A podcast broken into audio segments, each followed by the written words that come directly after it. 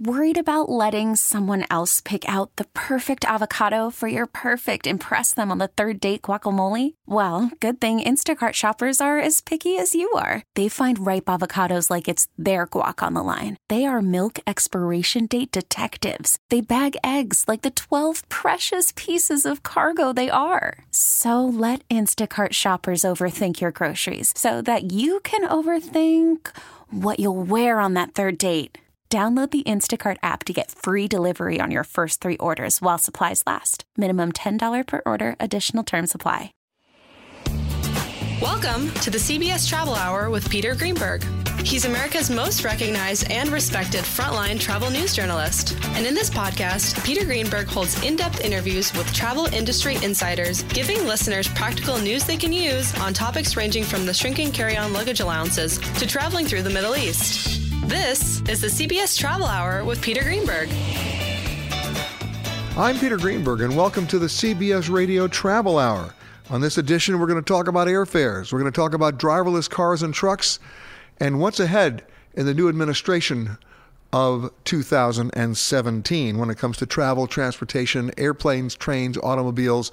Is it going to be a bad Steve Martin movie? We'll find out. First up, let's talk about airfares. It's crazy out there um, the actual airfare between New York and Boston right now on the Delta shuttle is about $609. Same for New York to Washington, D.C. Want to go to New York to Lisbon? 545. As recently as three weeks ago, New York to Hong Kong, $505. Which it's so counterintuitive to the way we think in terms of how you price an airline ticket. For example, if you asked me if I would drive you from Los Angeles to Burbank, I might say I'll charge you $30. If you ask me if I would drive you from Los Angeles to San Francisco, I might charge you $300. This is exactly the reverse. Los Angeles to Burbank is $300 and Los Angeles to San Francisco is 30. It makes no sense in terms of fuel consumption, wear and tear, length. I mean, craziness. Now, what does that mean to you? It's a buyer's market if you're smart. Because let's go back to that New York Boston airfare comparison. First of all, even though the flight is only 38 minutes long, right? Even though the flight's 38 minutes long, it's going out of LaGuardia, which means it's 38 hours long. That's number one. Number two, you factor in the time it takes you to get to the airport, go through security, and then go to where you need to go once you get to Boston or Washington, D.C., versus how much does it cost to take the train? Now, Amtrak has the Acela, which is America's poorest excuse for high speed rail. It only gets up to 86 miles an hour for about 27 miles. If it went 28 miles, it would derail. That's how bad the tracks are. And they want 300 bucks. So how about the Northeast Regional train? All right, that gets in about 28 minutes after Acela. Again, my argument about how much does that mean it's high speed? It's about $154. And then there's the fastest growing form of transportation in America, the bus. It's as little as $40 round trip. That's almost a 30 to 1 fare differential between the flight and the bus. And if you actually factor in how long it takes you to get to the airport and go through all those other stress factors versus just getting on the bus, which, by the way, these days buses have Wi Fi and leather seats and lounges, it's a wash. It's, it, it, it's, it's, a not even, it's, it's a no argument deal. Okay? Now, that's why it's a buyer's market for you now in terms of international flights. Thanks to Brexit, the power of the US dollar against many foreign currencies, guess what? That's why you're seeing airfares of $545 transatlantic or $505 New York to Hong Kong. Uh, out, outrageous, unheard of. You're also seeing something else. As the United States starts to lose so much air service domestically, as airlines restrict capacity and go for longer range, higher yield markets, you're seeing some of these disruptor airlines come in and offer nonstop long haul service to airports that are not being well served on the domestic cities. So, for example, how about Zurich to Las Vegas nonstop? You can do it now on an airline called Edelweiss. Dubai to Fort Lauderdale? Yep, Emirates is doing it nonstop. And this goes on and on and on. You're going to see flights from New Orleans to London now, nonstop.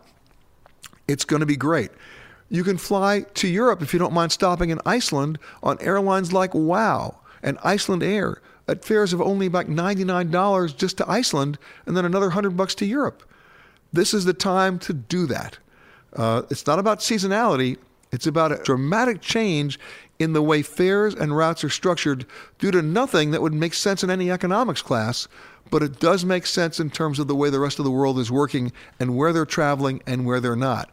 And in this year, which is an election year, where there's Brexit, where there's a power of the dollar against European currencies, what a buyer's market there is if you just don't have to fly between Springfield, Illinois and Chicago, which is more expensive, by the way, than going between Chicago and London. It makes absolutely no sense, but let's not question it. Let's jump on it.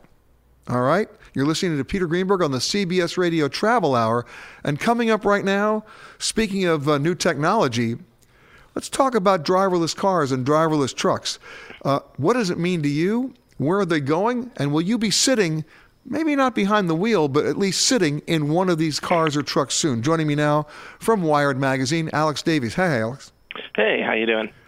Uh, in stuff that you've just written, and I've experienced this uh, working with stories that we've done at CBS back at Carnegie Mellon, Carnegie Mellon, excuse me, and other universities where companies like General Motors and Toyota are doing their tests. Uh, we already have driverless cars on the road. We have the Tesla, we have the Google cars being tested, uh, many other companies doing it, but we're not really there yet, are we? No, we're not, and we're at least a, a couple of years out. I think what you're seeing are kind of dueling ideas of what autonomy is. Um, or what self driving is. One is the idea that Google's been chasing for a long time, which is that the car that doesn't have a steering wheel or pedals, that never drives it, that never needs a human driver. And a lot of other companies are now chasing that. And the best date, the agreed upon date roughly for that tech's arrival is like 2020, 2021. And then you have what Tesla's doing, which is kind of a more building block technology where it's giving you bits of autonomy little by little. But even they're talking about transitioning over to this idea of a car that only drives itself. Well, let me tell you about my car that I drive now because my car has been equipped with some driver assist uh, features that are quite amazing. We've seen the self parking cars. Uh, Lexus has that. That's not what I'm driving. I drive an Audi, but what Audi has, it has about 16 sensors on the car that sense out the yellow lines. And if you cross one, the, the steering wheel shakes violently. I have to tell you, that saved my life twice when I started to doze at the wheel, as we do sometimes, um, which is terrible and scary. Um, it's got a Doppler system that actually does scare me because it requires me to have so much trust in the in the car that even when I've tested it, I'm like cringing and what that system is, is you can program in one, two, three different car lengths ahead of you and put the car on cruise control. And then all of a sudden, if the car ahead of you brakes, you brake. Um, but the real question is, when do you brake? Because I can see the car ahead of me braking. And when I see him ahead of me braking, I would normally brake at that moment. But my car waits a little longer to brake, and that really scares the you know what out of me. And yet it continues to work. So the trust factor here for people who are control freaks like me, and maybe even you, Alex, we're not jumping on it right away, but we know we have it. No, and I think that though that trust factor is actually helping being built by these kind of intermittent technologies, these what I call building block technologies. You know, I've tested those cars too, and it's a good way to realize, like, oh, like a computer that's always on that doesn't get drunk or distracted or angry or sleepy. Like that's a nice backup to have.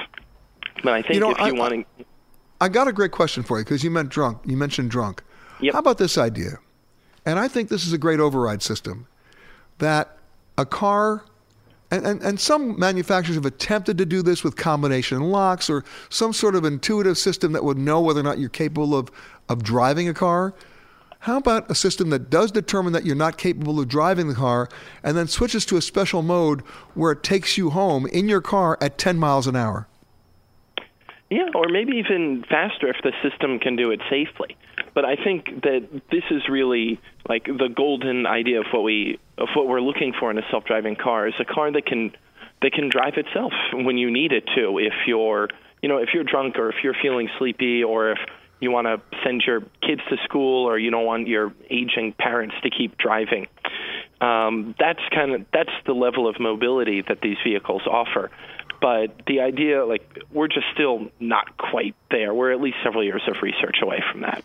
Although one place where I think we are there, and, and the guys from Carnegie Mellon and the other universities were telling me this, is that they have already put in applications of the self-driving cars on very restricted, um, preordained tracks, if you will, or paths at senior citizen communities or retirement living centers, where when someone actually needs the mobility to get to a store or to a recreation area or to an entertainment center, uh, the car knows to take them right there and brings them right back um, with very little uh, interference or, or problem.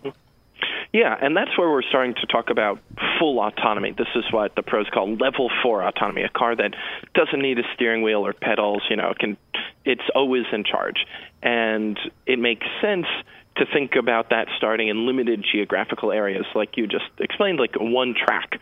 That way, it's not going to come up to any intersections it doesn't know. It's only going to handle an specific set of variables, and you that's kind of helping the car's inexperience by trimming away the parts that are going to be trickier.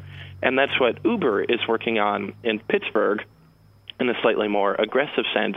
You know, Uber has its fleet of self driving taxis with human engineers at the wheel as backups roaming the streets of downtown Pittsburgh, which seems like a huge amount of work, but what they're doing is they're starting with just a few square miles of territory that these cars can roam, and then as they grow in confidence, as their mapping skills uh, speed up, then they're going to start expanding that area. Well, Alex, I have to ask a stupid question. Why Pittsburgh? So Uber chose Pittsburgh for a couple of reasons. One, you've already touched on, and it's that Pittsburgh is home to Carnegie Mellon, which is one of the preeminent robotics programs in the country, and they've got guys there who have been working on self-driving cars for 15 years. You know, way before anybody thought there was anything more than a crazy pipe dream. Pittsburgh is also good in terms of regulation. Pennsylvania has been very lax in terms of how it restricts the testing of these cars, and Pittsburgh mayor is thrilled to have Uber testing there. And then it's also just the specifics of the city itself. The weather is a challenge, which is good practice. You get snow, you get rain, and the streets are kind of that old pre-car uh, network of you know, winding, kind of tight, not as pleasant conditions as Mountain View and Silicon Valley, say. So it's got a lot of good conditions going for it. Well, Alex, that brings up the obvious question. What about winter driving? Because so much of it is based on the driver's intuition and reaction to conditions as opposed to just understanding there's snow on the ground. Yeah, and I think you can program a lot of that into the car. Probably, you know, if it's like take turns this much more slowly, change the braking dynamics so the car slows down a little bit earlier. I think the bigger questions people have around self driving cars in snow is what the weather conditions can do to the car's sensors. For example, it uses what's called LIDAR, that's light detection and ranging. It's kind of the radar equivalent, but with little beams of light that the car shoots out if heavy snow is falling, the snow can actually mess those sensors up, and they're bringing back bad returns. They don't understand exactly what they're looking at. Same thing for cameras. If you have snow covering the lane lines, the car might not be sure exactly what to do. There are ways to tweak the hardware to get around that and to tweak the software, but that's certainly a challenge that's going to take a bunch more work. We're talking with Alex Davies from Wired Magazine. When we come back, we're going to switch from cars to trucks carrying beer. How about that? Back with more of Peter Greenberg on the CBS Radio Travel Hour in just a second.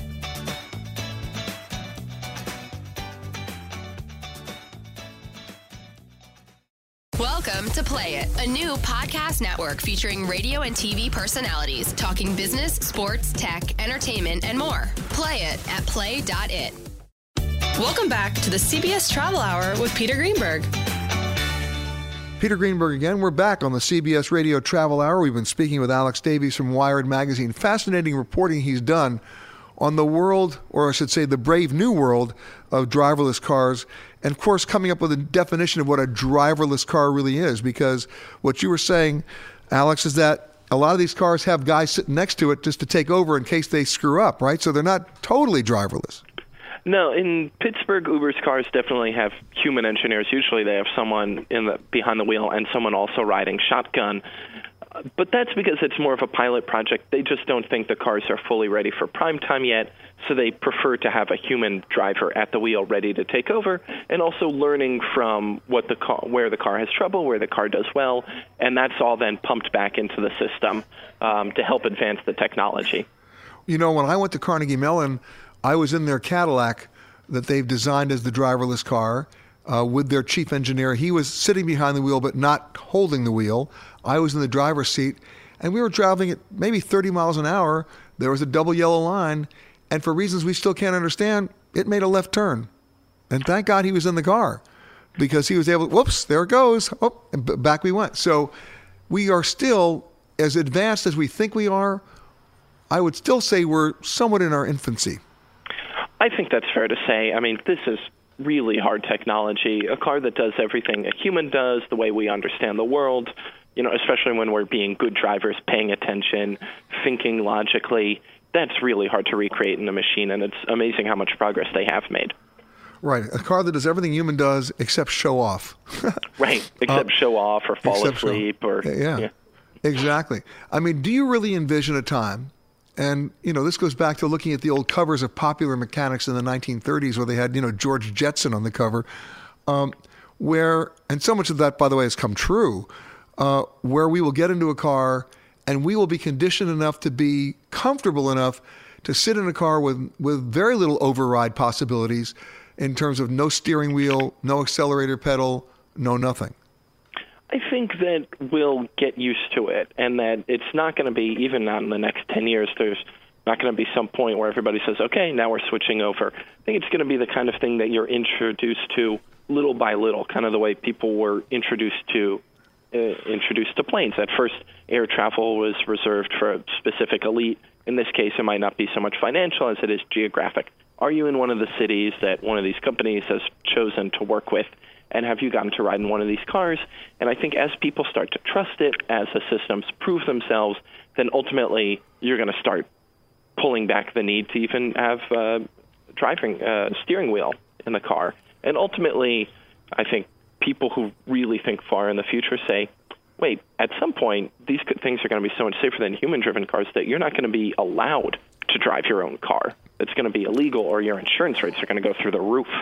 Sure. So they'll have special tracks for people who have 1967 Mustangs to do the four on the floor and just make believe they're still driving their own car. Exactly. And people have also said that the car could go the way of the horse. You know, it's just that very few people really use horses for transportation these days, but people enjoy riding them, so they go to play horse-only places where they can enjoy riding their horse. And you could say the same thing about, you know, your 1995 Miata. Right. Well, there's that famous Henry Ford comment that, you know, uh, if, if people really were looking at the development of the car in the old traditional way, they would just ask for faster horses. Right. Right. And so that's why I think you you're always going to have people holding back and I occasionally see these studies oh like 50% of adults whatever don't trust self-driving cars. I don't think that's it's really fair to start saying that kind of thing quite yet because these 98% probably or more of the people in that survey haven't been, haven't seen the technology firsthand, haven't climbed into it, haven't experienced what it can do. Hey, let's let's shift gears though, because Uber is now doing self-driving trucks. Yeah, and so this is a startup called Otto O T T O that Uber bought uh, over this summer, and it's not the only company working on autonomous trucking. Daimler, which owns Mercedes-Benz, is also doing it. Volvo's dabbling in it. And this is actually where you see a use case that's super clear because trucks are big. They when they get into crashes, it's almost always the person in the passenger car who dies, not the trucker. And they also, because these men and women spend so much time on the road, they're especially prone to being tired or not paying attention. Um, and so, if you can get a truck that can drive itself on the highway, which as opposed to driving through downtown Pittsburgh, is a pretty simple area to navigate, you just go straight, you follow the curves in the road, you don't get out of your own lane, you go a safe speed. I think it was somewhat ironic that the first case where they tested the driverless truck for Uber, what were they driving? So they were carrying about 50,000 cans of Budweiser in the in the in the trailer. I love it. uh, that that wasn't lost on me. I love that because you know we have precious cargo there. It has to be delivered. Yeah, absolutely. And the nice thing actually about that delivery, so that's a delivery that Otto made um, in Colorado. It started in Colorado Springs and went to Fort Collins, or possibly the other way around. It was about a two-hour drive. And once the truck got on the highway, they're confident enough in the system that the guy who was in the driver's seat just got out and he went to the back. And of course, in this case, he was keeping a watchful eye on the system, ready to spring forward back into the driver's seat. But what Otto's trying to make is a truck that drives itself so confidently on the highway that the driver can put the truck on the road in the middle of the night when it's more efficient, when it's safer for other people, and then he can go catch a few hours of sleep in the back. Yeah, where all the beer is. Exactly. Just thought Maybe I'd cut a little that. hole back into the trailer. Yeah, you see, yeah, oh, oh yeah, I was monitoring it, I was supervising it. Oh yeah, but there are six six packs that are missing. Right. We got Uh, it. no. We're speaking to Alex Davies from Wired Magazine. Great reporting on the latest incarnation of the driverless car, the driverless truck, and the technology surrounding it. Obviously, we will be watching this space carefully inside our car with my steering wheel and my gas pedal. Alex Davies, thanks for joining us on the CBS Radio Travel Hour. When we come back, Mike Boyd on what to expect from the next administration in terms of trains, planes, and automobiles in the year 2017, which, as we all know, is literally right around the corner. We'll be back right after this.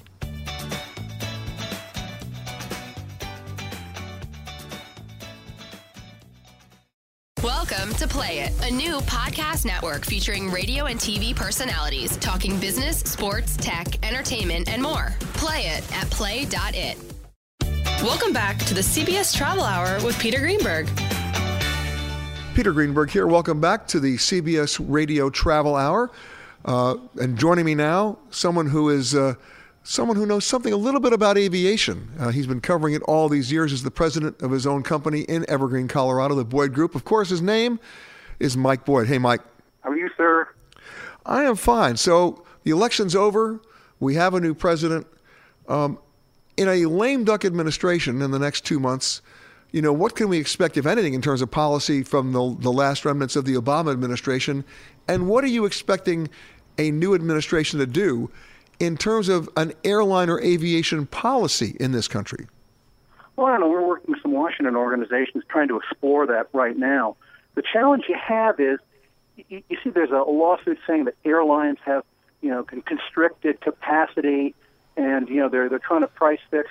We can make the argument. The problem is airlines are trying to make money. So that's one big argument. But we need real policy. I mean, the last administration came out in in its last days and came out and said we're going to improve airport or airline competition by making airlines report on-time performance better. Hello, what does that do for us? So I think it's going to be one of those things where it might be more of a soapbox than it is something that's going to get things done. Well, you know, you mentioned on time performance, which is one of my, well, decades old pet peeves because people are always asking me questions that I don't think there are answers for. For example, what's your favorite airline? I can't give them that answer. I can say, well, if you give me the route between two cities, I can tell you the airline I prefer based on a number of factors. But I can't give you one overall favorite airline because I don't think it exists. And then they, they get a little bit more specific and they say, well, what's the most on time airline? And the answer stays the same. Give me the route, and I'll tell you who's the most on time on that route. But if you're talking about the on time airline and you happen to be on the flight to Cleveland, which is 96% of the time late, it's no longer the on time airline, right? Right. And the other problem is the, the, the whole system is bad. First of all, when they say on time, it's really on schedule. It's versus what the airline has planned for that schedule. And some airlines now are adding more minutes to the schedule, which makes sense to me. They're promising the customer something they might be able to deliver. But what people don't know is this is what drives me nuts with some people in the media and some people in academia. They get these numbers and think they've found the Holy Grail. Do you know that over half of United Airlines flights today are not operated by United Airlines, and many of them aren't even reported as on time performance? There are 70 airplanes flying in American's fleet, Air Wisconsin, great operator, but it doesn't report any on time performance. So what you're looking at is data that's incomplete, and it's based upon what the airlines project, not really a measure of how efficient it is. Okay, I got to ask the stupid question. Why aren't all airlines required to report on time performance?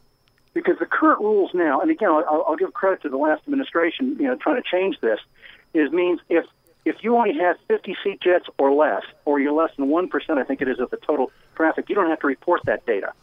That's the way the system is. It needs to be changed that anything in the brand of United Airlines, anything sold as American Airlines, anything sold as Delta, should be reported in terms of how it performs. That is, that may go into effect, but the problem is we just don't have it because the government doesn't require it.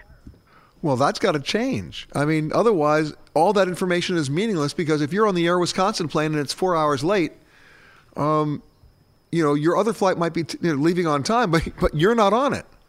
Well, and the other problem is some airlines that do report, like SkyWest, which is a fine operator, one of the best in companies in America, they report as SkyWest. You can't go to the phone and book SkyWest because their business is leasing airplanes and crews to five other airlines. But their data is reported separately, and you don't know whether it's American or Alaska or Delta or who. So that has to change as well. All right. So here's my other thing. When I call the airline, you know, it's still the, the big source of confusion among the among the traveling public. It's code sharing. People still don't know who's operating what, what terminal it's going out of, um, and I've seen some departure boards, and you have too, Mike, where the flight that you're on continues to rotate on the departure board with seven different airlines, but it's the exact same flight. We got to break up what code sharing is. The code sharing, like I said, between uh, SkyWest and Alaska, that's transparent. That's not a problem. But the code sharing where uh, you have United and let's just say U.S. Air, when they were partners, showing the same flight number, and so even booking it with different fares, that was always a problem. It's less than it really shows up to be, but I think it's going to die out, Peter, because these relationships don't deliver what they really thought they could deliver. But in terms of that kind of code sharing, where you have two airline brands on the same flight, that's an issue. It is. And the thing is, it leads to great confusion because people don't know what terminal, they don't know what terminal, either the one that they're departing from or the one they're arriving at. Uh, it, it, it, you know, right now, they're at, at, at LaGuardia alone, which is another story we can talk about for weeks. But at LaGuardia alone, a lot of the American Airlines flights are going out of the old U.S. Air terminal and vice versa, but they change them up all the time, and people have no clue where they're going. Well, that's a little different. Where they they merged with uh, with well, they got bought by effectively U.S. Airways, which had that big that, that old terminal down there originally built for Continental. They have the terminal down there on the whatever side it is by the bay. Then they have their other one on Concourse Air, whatever they call it now. That, that that's more of a outcome of the merger, and they got to put those things together. And it does make a mess if they start moving people because it's it's half an hour. I used to walk it as an agent. It's it's a 20 minute walk if you're going to walk it, and then a bus would probably even be longer. Well, you know, the long walk, the Bataan Death March at certain airports has not gotten better. It's gotten worse. Miami, uh, JFK, the Delta Airline Terminal 4, oh my goodness. Uh, it's, and that's a relatively new terminal. Um, yeah, I mean, Miami is kind of like the Ho Chi Minh Trail with better air conditioning. oh my, okay. Mike Boyd said that, ladies and gentlemen. Mike Boyd from the Boyd Aviation Group. We're talking to him on the CBS Radio Travel Hour. I'm Peter Greenberg. Mike, the real question here is can we expect in the next year any improvements in full disclosure? I think what honestly what's going to happen, airlines are going to have to come to the party because they know if they let the government do it, the fat's in the fire, it won't be good. So I w- I'm thinking they're going to be smart enough to stop going through this knee-jerk stuff about you're re-regulating us, you're re-regulating us, and putting in in systems that when I hit the button to say book, before I hit the button it says you realize you're paying you know, this amount of money, including all the fees. You realize that. If we do that, we'll be fine. But airlines want to fight that, and I don't know why. Wow. I just hope that, that we have, with a new administration and with at least an enlightened approach to the importance of a strong aviation policy, that some of the stuff is just basic common sense that they should do. Yeah, I, will tell you another thing that, that, that jumped up is safety uh, if you saw that American Airlines issue in Chicago uh, a few weeks ago, where people you know, were jumping down the slides with their carry-on baggage. Yeah. I mean, that means airlines now have to stop with the fun, fun and games and do an allegorical announcement showing James Bond and showing ducks and chickens and all that in their, their safety announcement. They got to get serious about it and say this is this is serious stuff. Well, let's talk. Let, yeah, let's let's talk about that in a little depth here. Every airline is required every year in order to get certified by the FAA on every aircraft type that they fly to evacuate a fully loaded plane with half the exits blocked in 90 seconds or less. And guess what? Surprise, surprise, surprise. They all passed the test every time. And and this, by the way, was uh, same thing with Airbus with the A380. Um, with 881 people on board, they were able to evacuate it in 90 seconds or less. Well, it's easy to do that if you get to pick the cast. I mean, short of picking the cast from Cirque du Soleil, I mean, anybody who, who gets picked to do this usually knows what, what's required of them. They're, they know exactly what they're supposed to do when it happens. They know they don't take their bags. The, the whistle goes, they jump out, and uh, they're given guidance by flight crew members as to which exits are blocked and which aren't. It's lovely, it's perfect, and they all pass the test. Is this meaningful or not? No, especially when I've done it, my wife's done it. They get airline employees, and they say, "Boom, the lights go off, everything's dark. We have this. This go to the gate. I mean, go to the, the door." That's very different than going to. I'll give you an example. A few years, several years ago, a DC-10 arrived in Denver. The nose wheel collapsed, and those flight attendants went from sitting there in the jump seat, and they got them all off in 90 seconds. If you have flight attendants are there for safety, and if they're good at what they do, and most are, they'll get you off in 90 seconds. But this stuff with the test, it, it really doesn't mean a whole lot. It doesn't. And in the safety drills that they give you on video, um, very few airlines make a point, and some of them don't even mention the idea that you should not take anything with you. Uh, in this latest American Airlines, in this latest American Airlines thing, people stopped to do, you know, cell phone videos. Then people were grabbing the overhead compartments for their bags. I mean, they didn't get off that plane in 90 seconds. No, and they were very fortunate in that regard. And, and again, these are things we learn. I think as of right now, you know, it, it's great. You can make the argument having a funny uh, a safety announcement might get people to pay attention. But I think now, I think it's time simply to say this is this is the nitty gritty. It's not funny. This is what you do if X happens. Period. And I think that's going to have what we're going to be looking for in the future. Exactly. So, bottom line is, if you're listening to the show, this is not the time. If you have an, a, a survivable incident, like we saw with the British Airways evacuation in September of 2015 when the engine caught fire on takeoff uh, in Las Vegas.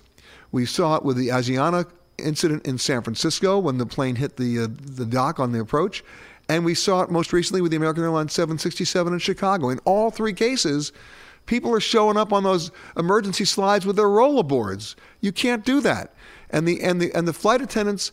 Uh, are, are, are also affected by this. There needs to be a completely different in flight safety video that makes it very clear that in the event of an emergency, get up, listen to instructions, do not wait, do not grab anything, and get, get the you know what off the plane. Yeah, I, I think when you really think about it, making the, the, the announcement or the, the presentation funny and clever sort of degrades the importance of what you need to do in case there's an incident. Well, the reason why they made them funny and clever, they'd see, well, this is one way we'll get your attention because people never pay attention to them. Okay, but what's the message that they're giving you? It didn't include the most important thing is do not grab any of your stuff. Get off the plane. I've heard that said, but now we know. I mean, it's a natural thing. I'm taking my laptop with me, babe. Those are the kind of things we have to really emphasize. All right, now I want you to be honest with me, Mike. You and I are both on a plane. We have an emergency landing. Half the exits are blocked. There's a fire. Are you taking your laptop? Yes or no? No. No, I, I, I can replace the laptop. That's that's uh, that's eight hundred bucks. My my life is worth at least nine. you got it. Mike Boyd, president of the Boyd Group in Evergreen, Colorado. Thanks for joining us on the CBS Radio Travel Hour, and we'll see everybody next week.